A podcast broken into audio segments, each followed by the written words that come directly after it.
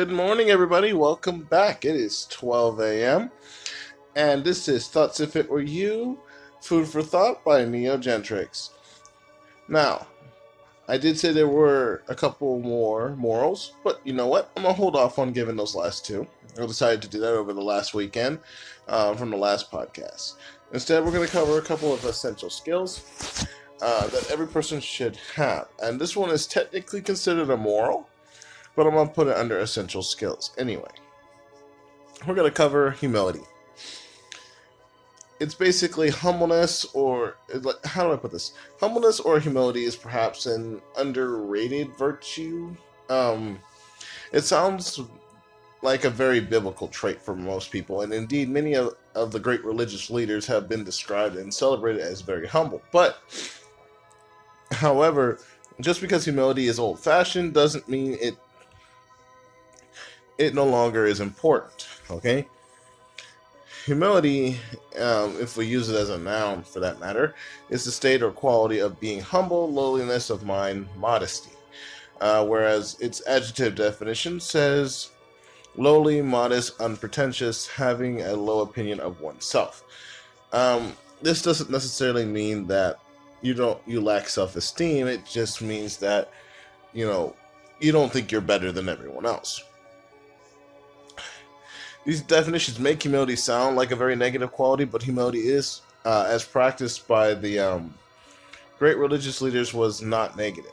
Their opinion of themselves were low only in the sense that they understood that they were not more important than others. They also understood that they were not less important than others. Okay? Either Jesus, for example, was not afraid to fight for his right to speak out for others, especially with those who were poor and struggling. And he spoke to those in authority in exactly the same way he spoke to everyone else. Ooh, excuse me. I had a long day. In other words, humility is not being a doormat, okay, and allowing people to walk over you. Instead, it's the understanding that every human is equally valuable, a recognition that you are worth no less and no more than anyone else. So this brings up the question, why does humility even matter? I'm going to be honest with you. One of the reasons why humility seems old-fashioned is that we're often made to feel that we need to look out for ourselves because nobody else will do so. It's a dog-eat-dog world. This point of view suggests that you need to be aggressive to get what you need in life, which, along with pride, is perhaps the very opposite of humility. Okay? I will cover assertiveness at a later date, but however, it's easier to argue that it is more appropriate to be assertive, to be able to stand up for oneself and others, and putting your point of view calmly. Assertiveness is very definitely compatible with humility. It recognizes that everyone has an equal right to be heard and enables everyone to put their own point across. Indeed, it is quite possible to argue that not only is assertiveness compatible with humility, but humility is absolutely essential for developing assertiveness. In other words, without a recognition that you are no more or less important than others, it's important to recognize that everyone has an equal right to be heard, or indeed to be listened to, or listen to others openly. Okay? So I ask you this. What about the fit between humility and self-esteem? And someone asked me this earlier today. Self-esteem is how you feel about yourself, okay? The definition says that humility is having a low opinion of oneself, which is clearly closely linked to self-esteem. And being humble, however, does not mean having a poor opinion of yourself, but rather accepting yourself as you are and your many good qualities as well as your limitations, recognizing that others also have good qualities and are equally valuable.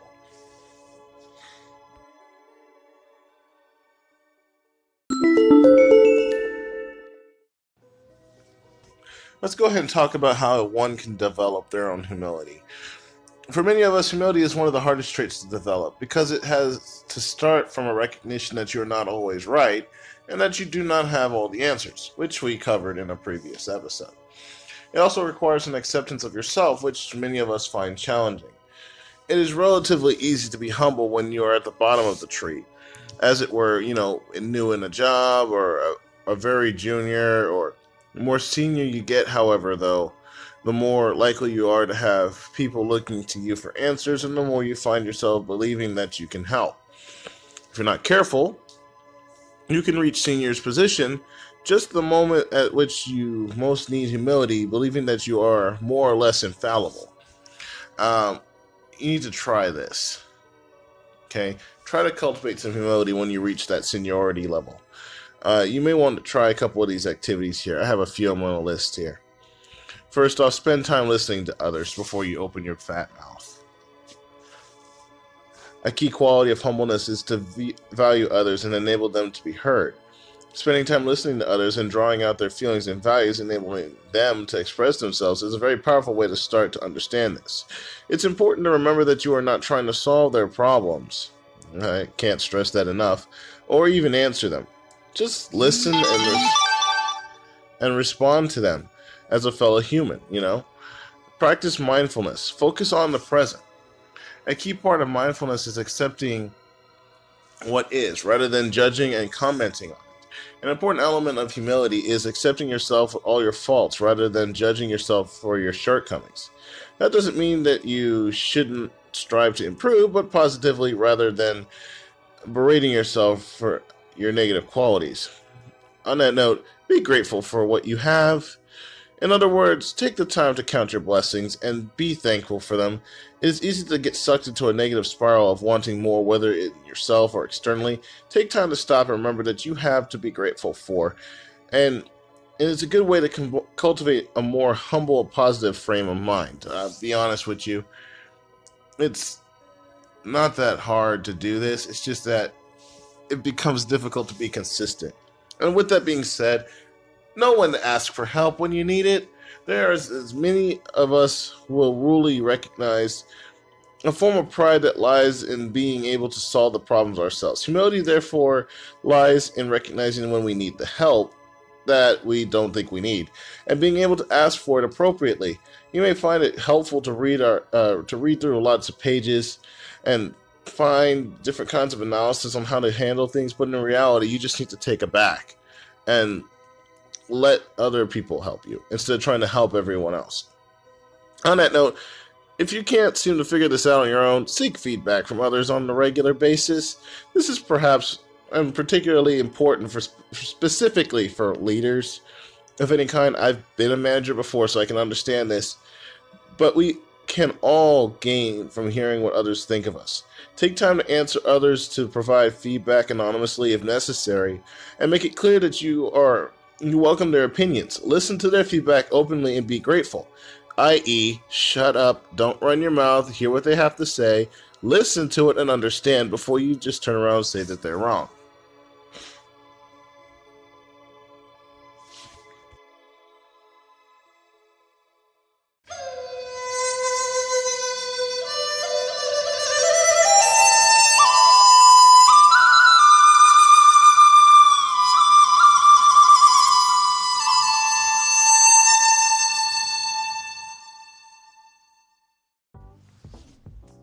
Okay, well, let's go ahead and finish this off like I promised. With that last topic in mind that we just covered, there's only one other thing left for you to do. Review your actions against the language of pride. Okay? Pride and arrogance, which also covers smugness, snobbery, vanity, unpleasant works, smoldering intensity for no reason. It can sometimes be hard to avoid feelings of being a bit proud about oneself, or vain, or even snobbish, but it is often quite pleasant to feel like that. You know, for example, if we have done something good and everyone is praising us, however, we tend not to call these feelings by name because the words themselves carry negative connotations. However, that's not always the case. It's okay to have pride and to be a little smug. It's when it gets out of hand, it's when you need the humility. To cultivate humility, however, you need to review your feelings against the works. Ask yourself, what was that snobbish that the way I said that? Or was I being a bit vain there? Or how about this? And to be honest about the answers. You know, recognizing and naming these feelings for what they are is a good step towards being humble. Just a final thought before I close this out here on humility. It may sound old-fashioned, but it does not mean that a little humbleness is not as important as it is now. Okay, in an era which many bemoan the growing selfishness and the I focus of the world, perhaps we should all strive to develop a more humble approach.